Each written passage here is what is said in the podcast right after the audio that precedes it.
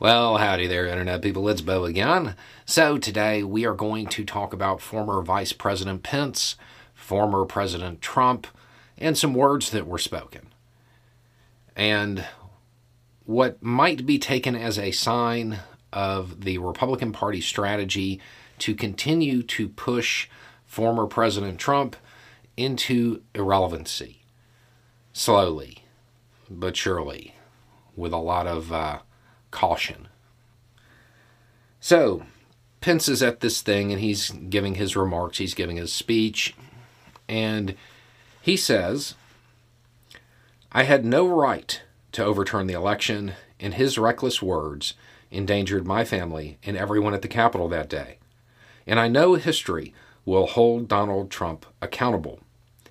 And in another place, he says President Trump was wrong. There's a lot of comments about it. So, what you're seeing when you combine this with some of the other statements that were made by high level Republicans concerning Trump is you're starting to see this slow push to make ever more condemning claims and statements about the former president, about former President Trump. And you have to wonder why they don't just walk out and say, he did everything that they said he, he did. Right? Fear. There's a lot of fear. The Republican Party as a whole fears Trump's base. They fear the backlash. So they fear Trump's base and they loathe Trump. So they're trying to work out a balance where they slowly put out more and more controversial statements. Statements that are designed to push the blame onto Trump and do so slowly so his base isn't angered. Slowly getting his base acclimated to the idea that the Republican Party is not going to support Trump again. That he's going to get a lot of pushback this time.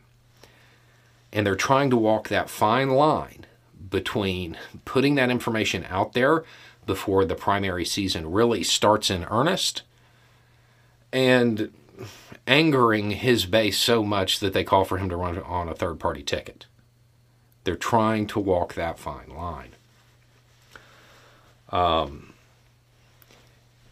one of the interesting things about it is seeing Pence do it. Pence Pence is Pence, but he is a player within the Republican establishment. Seeing him start to push that out there in what many see as his first moves towards his own presidential run um, kind of indicates that he's throwing his lot in with the moderates. Now, make no mistake about it, this does not mean that Pence is a moderate. Pence is not like Hogan, as an example. Pence is very conservative, very right wing, very set in his ways. He's anti Trump. So there is a an alliance that is probably very uneasy between those candidates who are on the far right but really loathe Trump and the, the normal Republican Party from back in the day.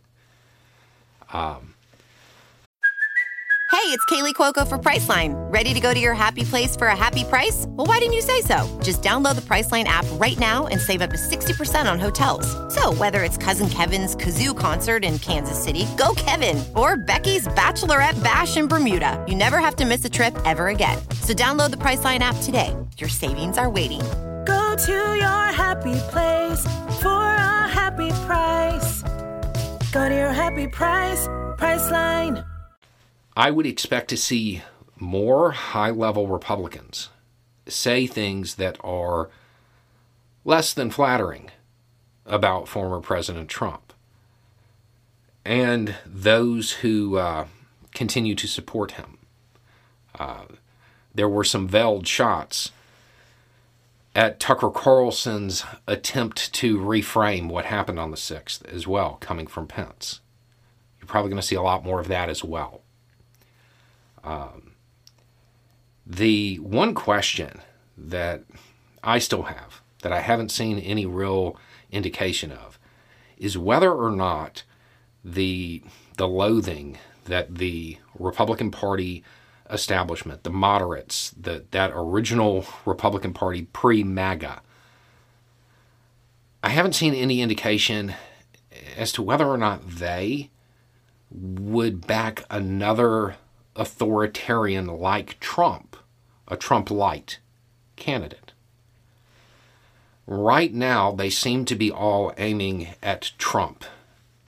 But there are other candidates who are just like him that are still part of that MAGA faction. We haven't seen anything suggesting that they're going to push back on those candidates as much as they are against Trump, which honestly is a mistake. Um, if they want to retake the Republican Party, they have to reintroduce those traditional conservative values and move away from the more authoritarian aspects of the Republican Party, which would include those other candidates. But so far, we haven't seen that, um, which leaves me with a little bit of concern that they may get rid of Trump um, using this method and end up throwing their weight behind somebody who is just as bad or maybe even worse um, from that same ideological makeup. And I, that's the one piece of information we, we all kind of need. And we need to know what the Republican establishment is, is planning in that regard. And whether or not all of those contingency plans they've developed would apply to candidates of the same ideological makeup. Anyway, it's just a thought. Y'all have a good day.